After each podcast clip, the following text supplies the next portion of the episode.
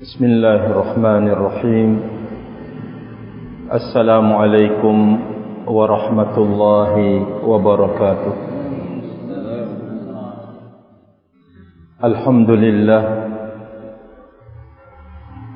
الذي أرسل رسوله بالهدى ودين الحق ليظهره على الدين كله وكفى بالله شهيدا. أشهد أن لا إله إلا الله وحده لا شريك له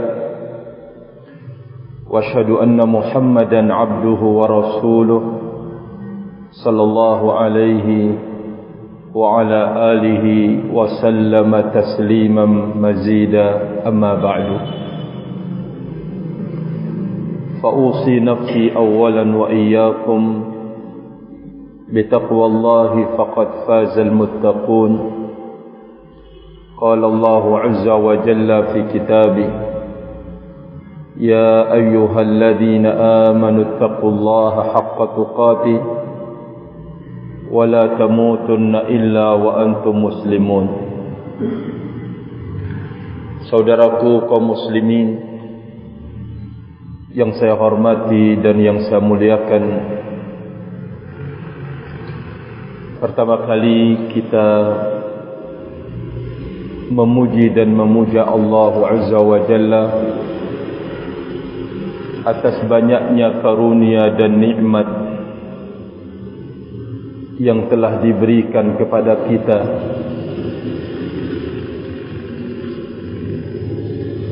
Tidak ada satupun hajat makhluk ini kecuali telah dibagikan oleh Allah Azza wa Jalla sesuai dengan kebutuhan mereka. Tidak ada yang ditahan oleh Allah Azza wa Jalla karena dia adalah zat yang maha dermawan. Tidak ada yang disembunyikan oleh Allah Azza wa Jalla karena dia adalah zat yang maha pemberi maka oleh karena itu tidak ada kewajiban kita sebagai hamba. Kecuali banyak-banyak bersyukur kepada Allah Subhanahu wa taala dan bentuk kesyukuran kita yang paling tinggi kepadanya yaitu apa yang kita kerjakan pada sore hari ini. Memenuhi panggilan Allah Azza wa Jalla meramaikan rumahnya Allah Subhanahu wa taala memuji menyebut menyanjung Allah di dalamnya semuanya ini adalah rentetan kesyukuran kita kepada Allah Azza wa Jalla atas nikmat-nikmat yang diberikan. Terlebih lagi di saat seseorang muslim dan mukmin menyadari bahawa di saat kebaikan itu membuahkan kebaikan itu adalah nikmat yang paling besar di dalam hidupnya. Bertanda bahawa amalan yang dia telah kerjakan itu diterima oleh Allah Subhanahu wa taala maka tatkala kebaikan itu melahirkan kebaikan setelahnya kata Imam Ibn Rajab rahimahullah bahawa ini adalah tanda kalau kebaikan yang dia kerjakan kebaikan yang dia lakukan diterima oleh Allah Subhanahu wa taala.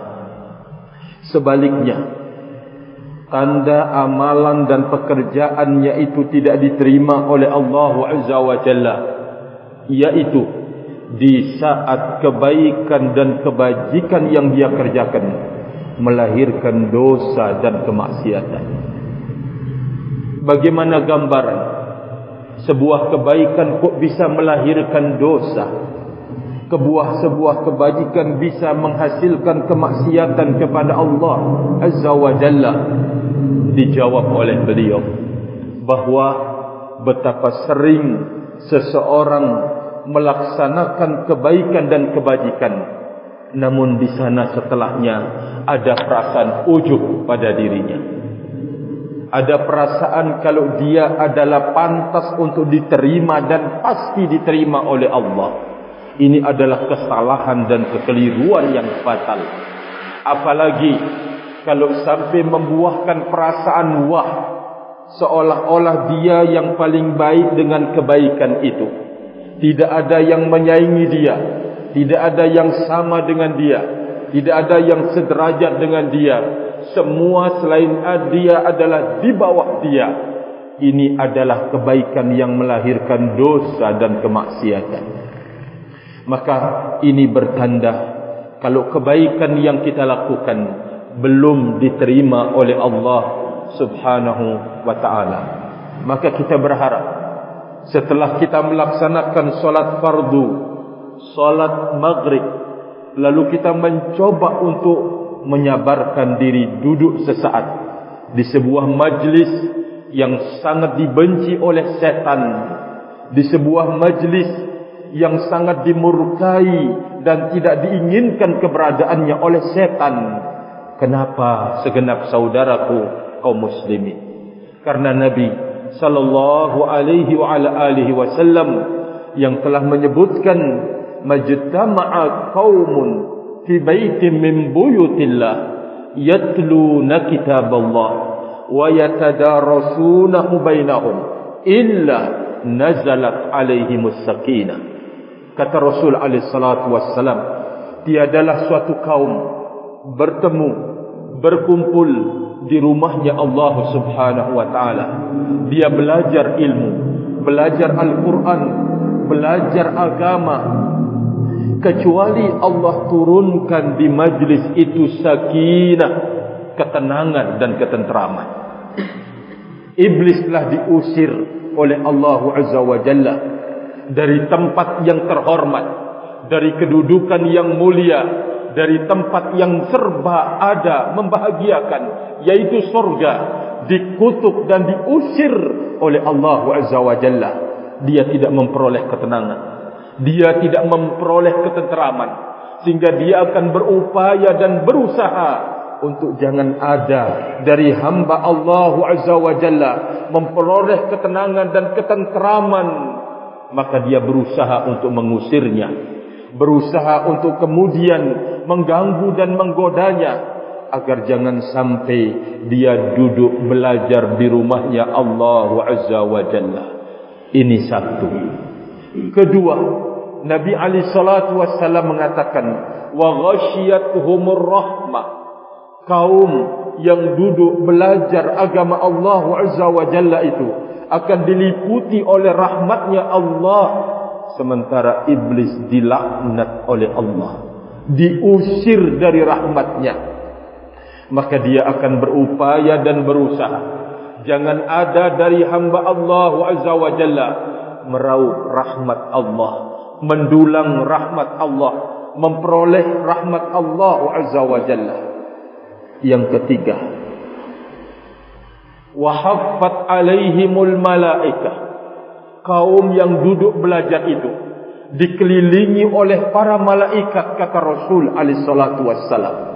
Segenap saudaraku kaum muslimin dan muslimat betapa terhormat mereka-mereka yang menyempatkan diri untuk belajar agama Allah azza wa jalla.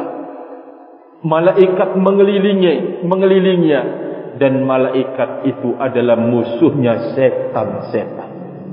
Sebagaimana setan-setan adalah musuhnya Allah Subhanahu wa taala maka setan tidak akan pernah ada orang yang berada dalam naungan dan perlindungan para malaikat dia berusaha mengusirnya.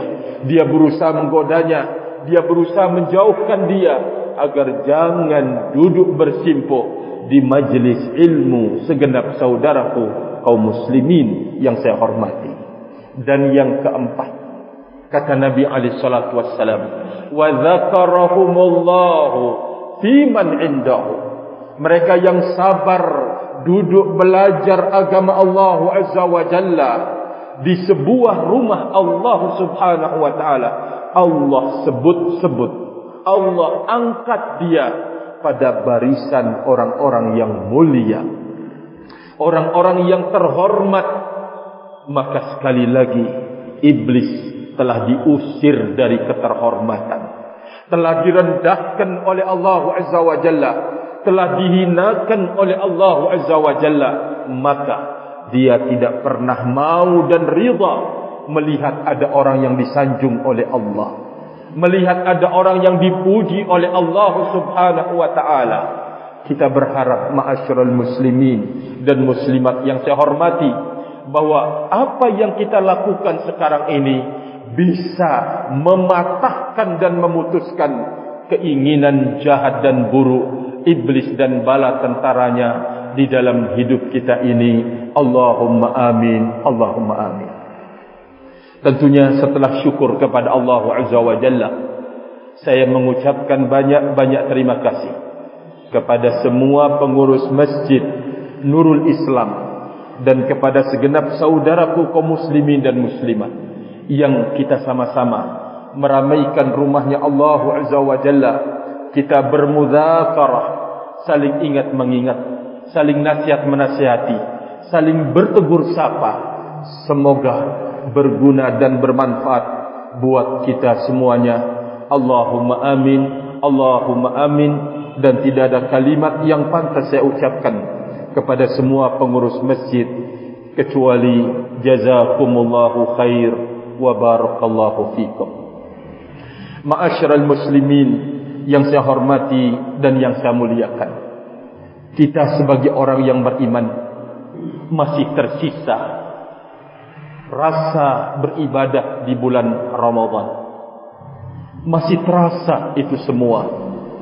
Dan badan kita ini tidak melupakan peristiwa besar di setiap tahun yaitu beribadah di bulan Ramadan. Kita berpuasa ma'asyiral muslimin. Kita mencoba untuk menahan diri dari makan dan minum padahal kita sangat-sangat membutuhkannya. Tidak ada yang mendorong untuk demikian kecuali ingin mendapatkan ridhonya Allah Azza wa Jalla. Karena ingin melaksanakan tugas dari Allah Azza wa Jalla. Karena ingin mendapatkan hasil dan keberkahan dari Allah Subhanahu wa taala. Namun satu yang harus kita kemudian berupaya untuk melakukan koreksian selalu yaitu buah yang akan kita dapatkan setelah keluar dari bulan Ramadan itu. Apa buah yang dimaksud? Apa hasil yang akan bisa dipetik darinya telah diisyaratkan oleh Allah Azza wa Jalla di dalam Al-Quranul Karim dengan kalimat la'allakum tattaqun agar kalian menjadi orang yang bertakwa kepada Allah Subhanahu wa taala. Kalimat ini adalah besar. Kalimat ini adalah agung. Bahkan inilah yang akan menjadi nilai akhir dalam kelelahan, kecapean, kehausan kita melaksanakan ibadah puasa. Agar menjadikan kita orang-orang yang bertakwa. Nabi kita alaihi salatu wassalam telah mengucapkan di hadapan para sahabatnya menjelaskan tentang ketakwaan itu apa dan di mana tempatnya. Beliau mengisyaratkan at-taqwa hauna. Beliau mengisyaratkan ke dada beliau bahwa ketak ketakwaan itu ada di sini. Ketakwaan itu ada di sini. Sampai beliau ulangi tiga kali ma'asyiral muslimin yang saya hormati. Lalu apa itu ketakwaan kalau demikian? Jikalau kita mengkaji ucapannya para ulama, bimbingannya para ulama, kita akan sampai kepada sebuah istilah takwa itu adalah melaksanakan perintah Allah dan menjauhi larangan Allah Azza wa Jalla. Ma'asyiral muslimin yang saya hormati dan yang saya muliakan. Maka kita mencoba sekarang ketakwaan dalam sebuah perintah dan ketakwaan dalam menjauhi larangan Allah Azza wa Jalla.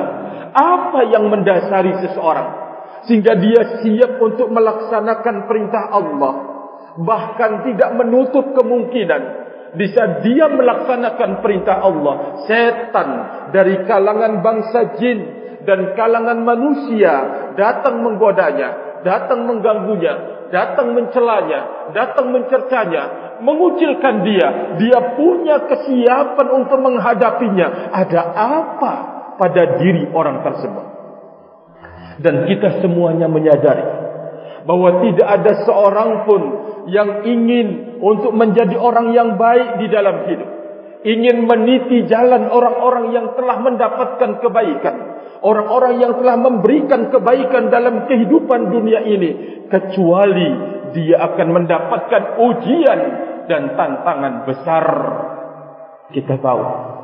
Para Nabi dan Rasul yang diutus oleh Allah Azza wa Jalla menjadi pilihan Allah Subhanahu wa taala jadi dari orang yang terbaik manusia dipilih dalam setiap umat Nabi Nuh alaihi salatu wassalam, Nabi Adam, Nabi Nuh, Nabi Idris terus sampai kepada Nabi kita Muhammad sallallahu alaihi wasallam.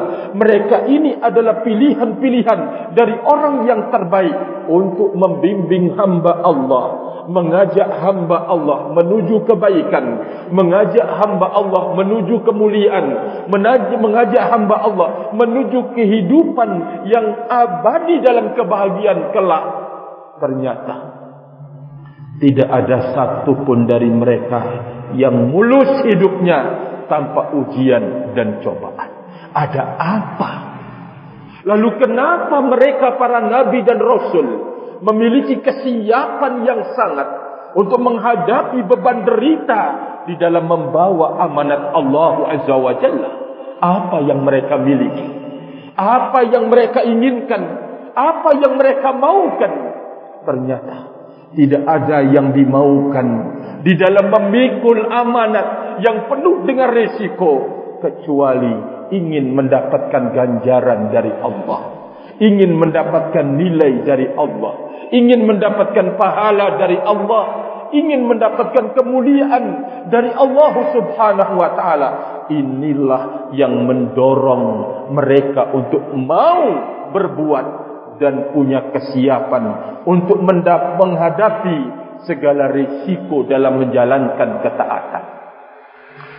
Setelah kita punya gambaran bahwa tidak ada orang yang terbaik di muka bumi ini kecuali akan diuji.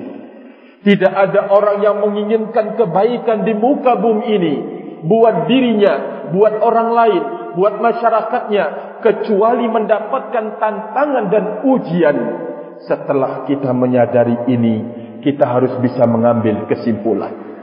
Kesimpulannya yaitu, tidak ada seorang pun yang meniti jejak para nabi sebagai utusan Allah, para rasul sebagai utusan Allah Azza wa Jalla, kecuali dia akan mendapatkan apa yang telah didapatkan oleh para nabi dan rasul. Namun disinilah keberuntungan. Apa kata Nabi sallallahu alaihi wa ala alihi wasallam?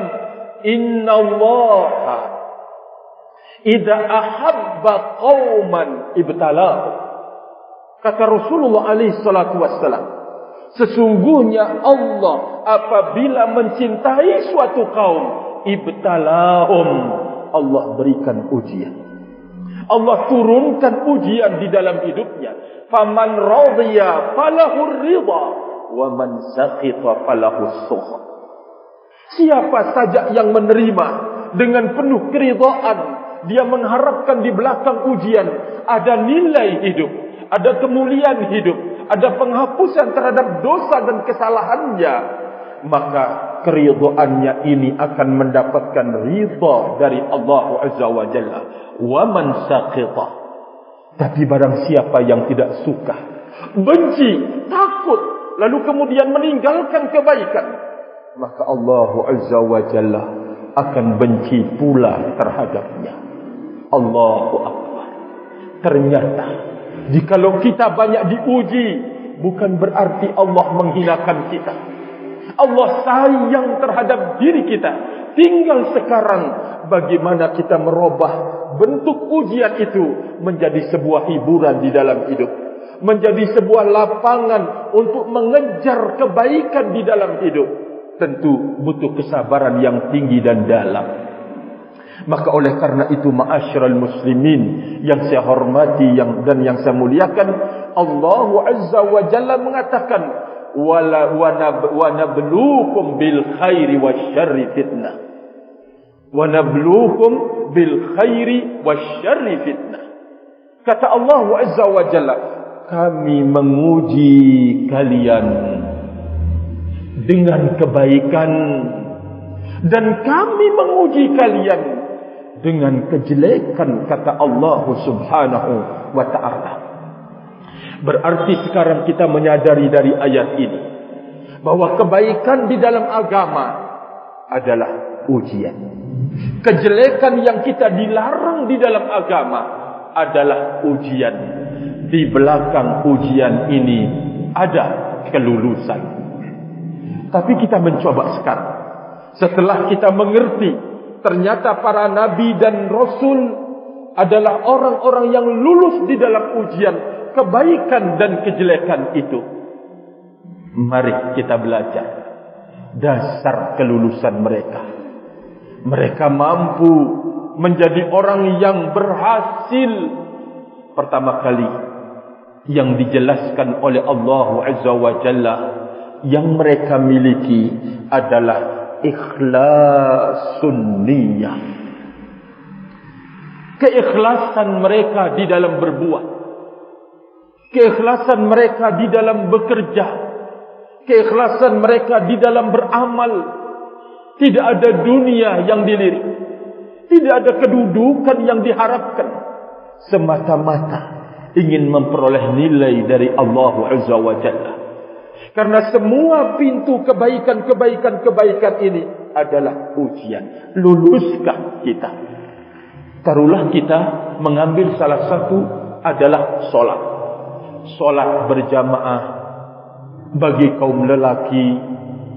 Kemudian menjadi imam. Kemudian zikir-zikir-zikir di dalamnya.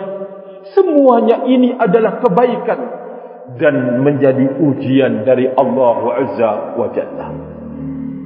Maukah kita membuka kebaikan itu? Kalaupun kita membukanya, untuk siapa kita membukanya? Adakah embelan-embelan duniawi, kemauan-kemauan dunia, ingin disanjung, ingin dipuji, ingin diangkat, atau kemauan-kemauan yang lain, atau memang semata-mata dipanggil untuk mengerjakan kebaikan ini untuk Allah Azza wa Jalla. Ini landasan untuk menjadi lulus. Bukan karena kita hebat. Kita menghafal Al-Quran. Kita menghafal hadis. Bukan. Tetapi kelulusan itu ada pada amalan hati kita. Keikhlasan kita amalan yang tersembunyi antara diri kita dengan Allah Azza wa Jalla.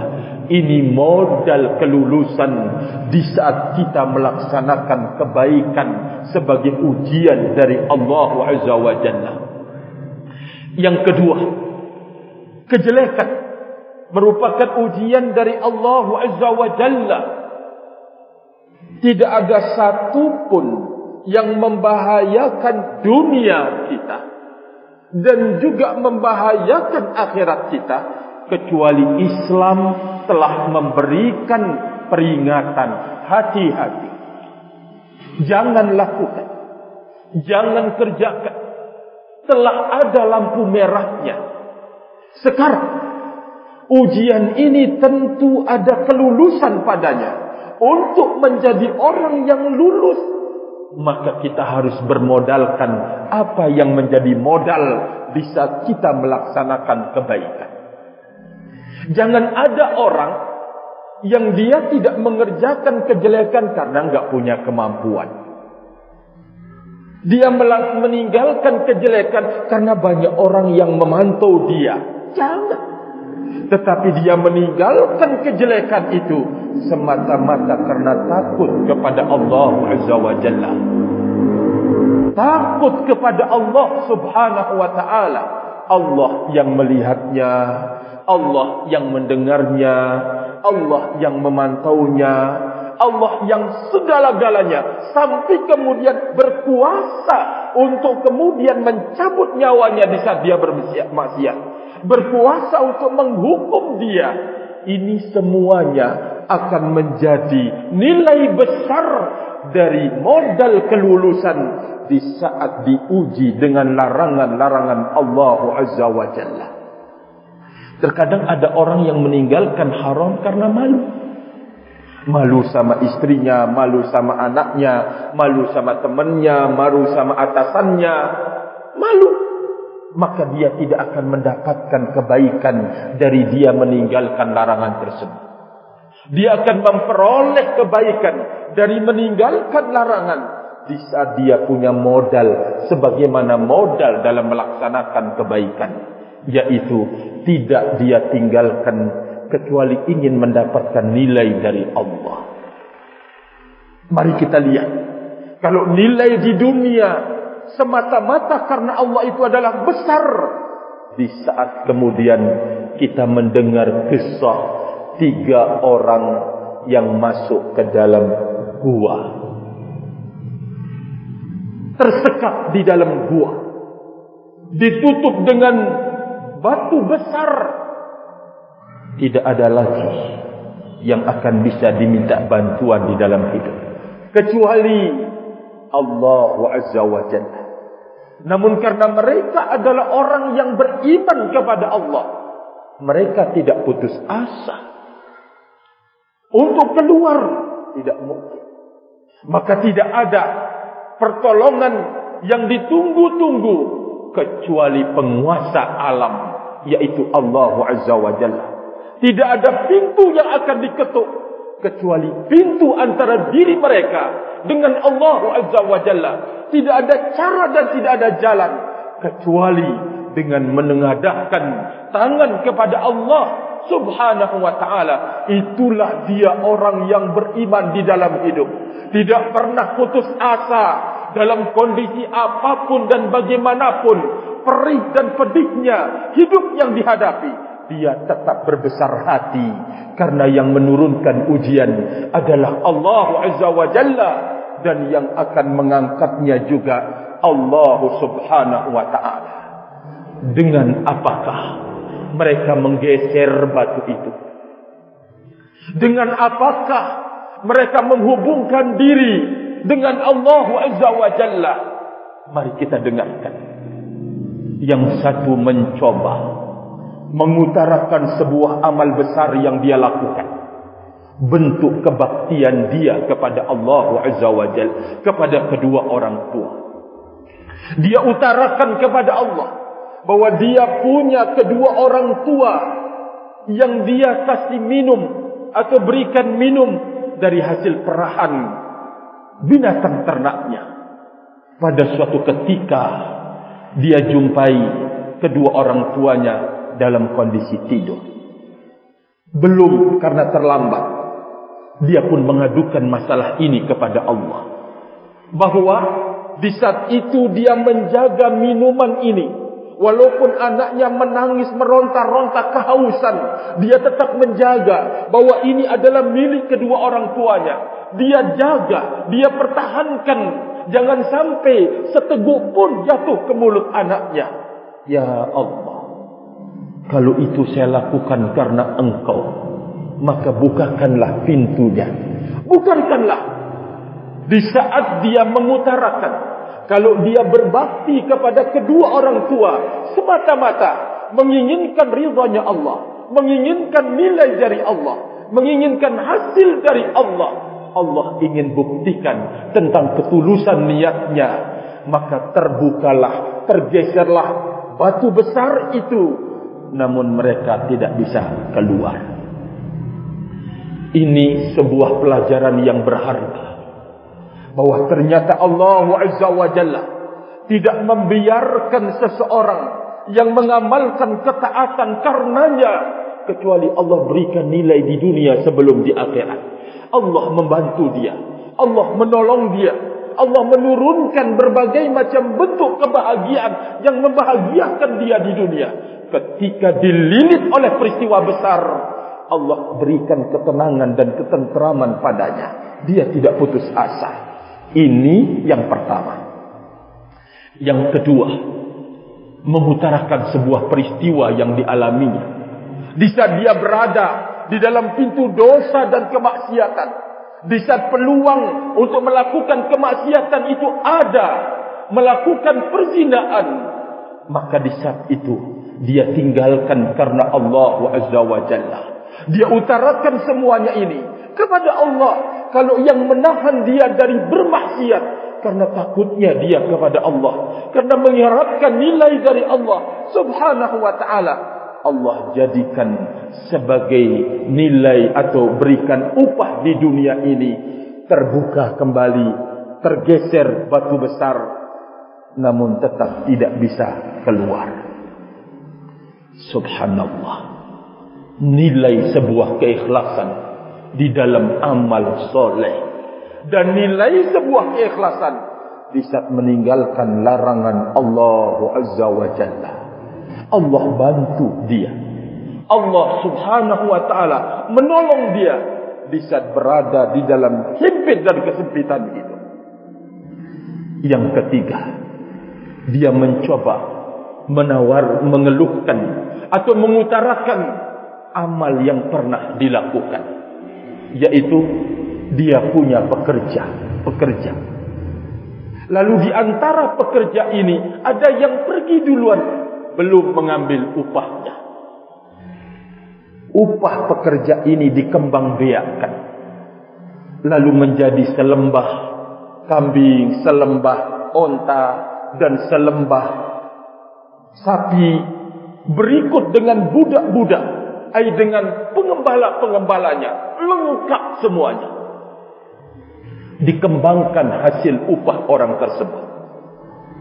Suatu ketika datanglah yang belum mengambil upahnya ini.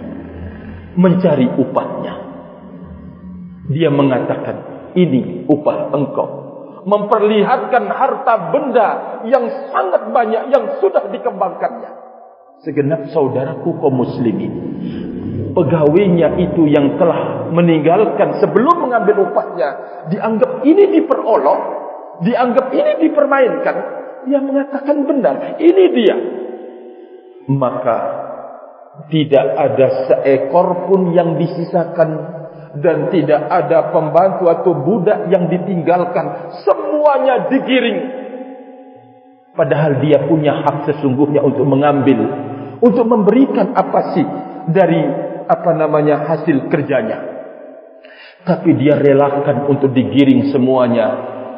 Semuanya karena Allah Azza wa Jalla. Maka di saat dia mengutarakan bahwa dia melakukan karena Allah Azza wa Jalla itu semua. Tergeserlah batu besar. Lalu kemudian mereka bisa keluar ketiga-tiganya.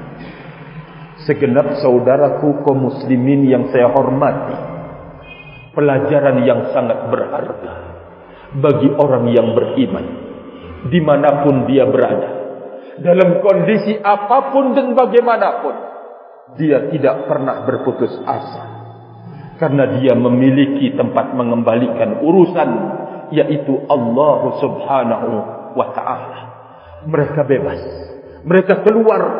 Yang kedua catatan besar bahawa ternyata amal soleh dan amal kebajikan itu berbuah di dunia sebelum di akhirat.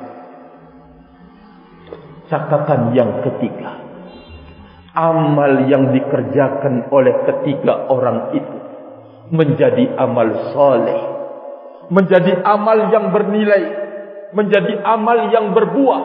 Menjadi amal yang diterima oleh Allah Azza wa Jalla di saat mereka membangun amal itu di atas dasar yang besar. Itulah mengharapkan ridhonya Allah, mengharapkan nilai dari Allah Azza wa Jalla. Itulah keikhlasan ma'asyiral muslimin. Berarti ikhlas itu sesuatu yang sangat berat. Tapi nilainya adalah besar. Dan keikhlasan ini adalah sesuatu yang terdepan untuk memutuskan gerakan setan merusak kita. Oleh karena itu, yang pertama kali dirusaknya adalah keikhlasan seseorang. Kalau seseorang itu sudah tidak ikhlas di dalam berbuat dan di dalam beramal, tidak ada senjata walaupun jidatnya hitam terlalu banyak sujud. Dia tidak punya senjata untuk memerangi setan. Karena kekuatan itu ada pada keikhlasan seseorang mengamalkan sebuah ketaatan dan kebajikan. Yang kedua, kita menyebut ketaatan dan kebajikan. Tentu apa yang telah diajarkan dan dituntunkan oleh Nabi kita Muhammad sallallahu alaihi wa ala alihi wasallam. Maka sekali lagi ma'asyiral muslimin yang saya hormati bahwa ini adalah pelajaran yang sangat-sangat berharga di dalam hidup. Untuk kemudian dengan modal dasar inilah kita harus terus bersemangat, bersemangat dan bersemangat. Kenapa? Karena Allah Azza wa Jalla yang mengajak kita berniaga, yang mengajak kita jual beli dengan tanpa modal. Semuanya dari Allah Azza wa Jalla. Maksudnya bahwa kebaikan, kebaikan, kebaikan yang kita wujudkan, larangan-larangan yang kita tinggalkan, semuanya adalah modal perniagaan dengan Allah Azza wa Jalla. Mari kita manfaat dengan dengan sebaik-baiknya. Mari kita gunakan dengan sebagus-bagusnya ma'asyiral muslimin yang saya hormati dan yang saya muliakan. Sudah masuk. Masih berapa menit? Hah? Sepuluh menit lagi. Untuk melengkapi segenap saudaraku, kaum muslimin yang saya hormati dan yang saya muliakan. Islam datang dengan kesempurnaannya telah mengajarkan akan kebaikan dan telah memperingatkan dari kejelekan.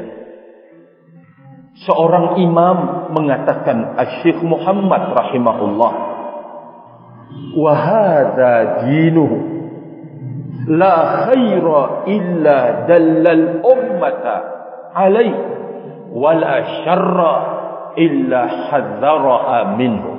Inilah dia agamanya Rasulullah alaihi salatu wassalam. Tidak ada kebaikan kecuali dia telah memberitakan kepada kita. Dan tidak ada kejelekan kecuali Rasulullah alaihi salatu wasalam telah memperingatkannya kepada kita. Termasuk kejelekan yang sangat berbahaya yang menjadi ciri kehidupan orang-orang jahiliyah yaitu sebuah sikap yang disebut dengan fanatik fanatik yang tercela. Ada fanatik yang terpuji dan ada sikap fanatik yang tercela. Fanatik yang terpuji yaitu di saat datang agama dengan kebaikan dan peringatan dari kejelekan kita segera menerimanya. Kita jaga kita bela kita lindungi kita ikuti ini adalah bentuk fanatik yang dicintai dan juga yang terpuji maksudnya kesimpulannya fanatik kepada kebenaran yang datang dari agama Allah Azza wa Jalla. Yang tercelah adalah di saat kita memberikan pembelaan dan kepatuhan kepada ucapan tertentu dengan tanpa melihat benar atau salah. Kita fanatik terhadap individu orang. Kita fanatik terhadap golongan fanatik terhadap yayasan, fanatik terhadap pemikiran. Ini tidak boleh. Tercelah segenap saudaraku kaum muslimin dan kita tidak boleh memberikan pembelaan sebagai bentuk fanatik kita kecuali kepada kebenaran. Maka salah satu untuk mengikat keikhlasan kita di saat membangun ketaatan, kita harus jaga, kita harus pelihara, kita harus lindungi, kita harus perjuangkan. Jangan ada yang menodainya ma'asyiral muslimin yang saya hormati. Maka oleh karena itu, di saat kita menemukan adanya ucapan dari siapapun saja, dari saya, dari ustaz-ustaz yang lain, dari alim ulama kita, maka kita harus menimbangnya dengan dalil-dalil dari Al-Quran dan Sunnah. Jangan sampai karena sikap kita fanatik terhadap seseorang, lalu kita tidak mau menerima kebenaran dari orang lain. Ini tidak diperbolehkan di dalam agama. Atau karena fanatik terhadap seseorang, kita menerima ucapannya salah ataupun benar. Maka ini tidak boleh terjadi di dalam kita beragama. Maka kalau kita menginginkan keselamatan dan kita menjadi orang yang lulus di dalam ujian kebaikan dan kejelekan, kita harus membuang jauh-jauh sifat fanatik yang tercela tersebut barakallahu fikum bahwa kita tidak menerima kebaikan kecuali apa yang datang dalilnya dari lisan siapapun keluarnya. Kita tidak akan meninggalkan kejelekan dari bimbingan siapapun kecuali dengan dalil dengan ada dasar dan landasannya. Maka segenap saudaraku kaum muslimin yang saya hormati dan yang saya muliakan, kita harus meluruskan sifat fanatik tersebut. Fanatik kepada individu orang tidak diperbolehkan. Kefanatik terhadap golongan tidak diperbolehkan. Segenap saudaraku, kenapa? Karena orang guru kita bagaimanapun tingginya ilmunya, selama dia adalah manusia, akan banyak salah dan banyak keliru. Mari kita dengarkan ucapan Imam Malik rahimahullahu taala. Kata beliau, "Ma min ahadin tidak ada seorang pun illa kecuali yu'khadhu qawluhu wa yutraku. Ucapannya bisa diterima, ucapannya juga bisa ditinggalkan kecuali pemilik kuburan ini dia mengisyaratkan kepada kuburan Nabi kita Muhammad sallallahu alaihi wasallam. Maksudnya kecuali ucapan pemilik kuburan ini, ucapan Nabi sallallahu alaihi wasallam harus kita terima 100%. Maka bahaya fanatik terhadap individu orang itu sangat-sangat mengerikan. Pertama, kita akan mempertahankan kesalahan yang dia sampaikan. Kedua, kita akan menolak kebenaran yang datang dari orang lain.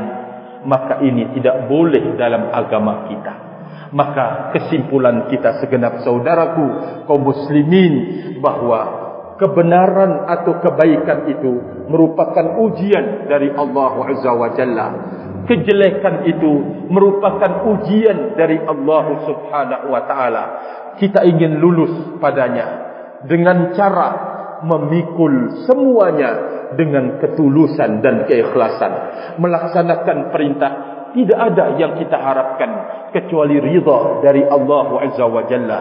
Kita meninggalkan larangan, tidak ada yang kita harapkan kecuali sanjungan, pujian, nilai dari Allah Azza wa Jalla.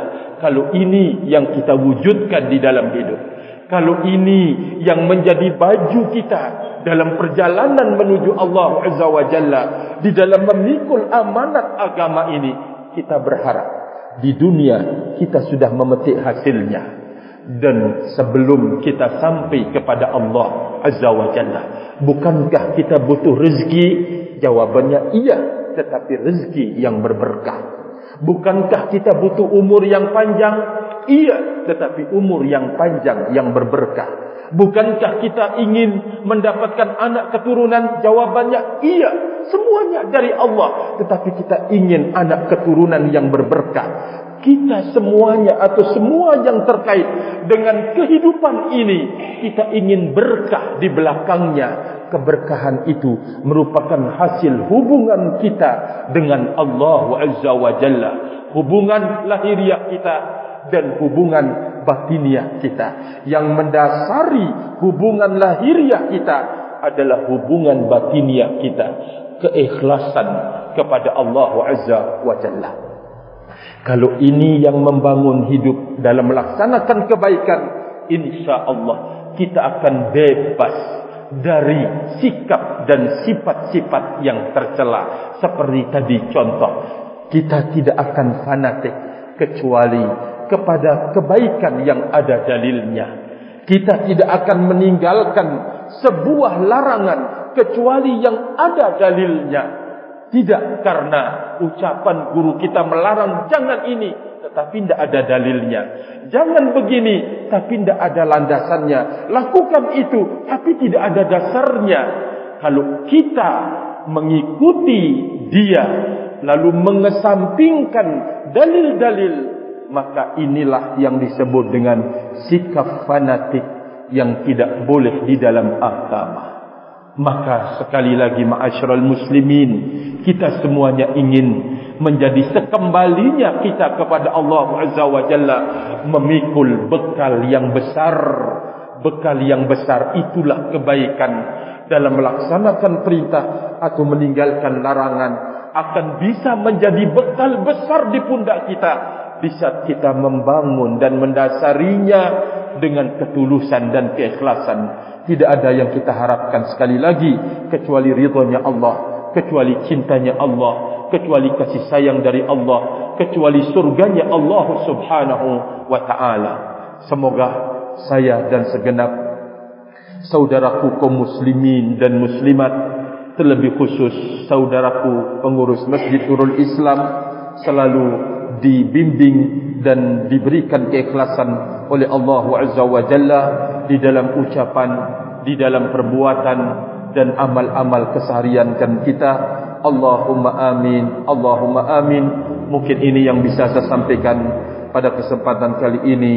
Mohon maaf bila ada kekurangan dan kesalahan datangnya dari diri dan syaitan. Kebenaran tetap datangnya dari Allah Subhanahu wa taala. واخر دعوانا ان الحمد لله سبحانك اللهم وبحمدك اشهد ان لا اله الا انت استغفرك واتوب اليك والسلام عليكم ورحمه الله وبركاته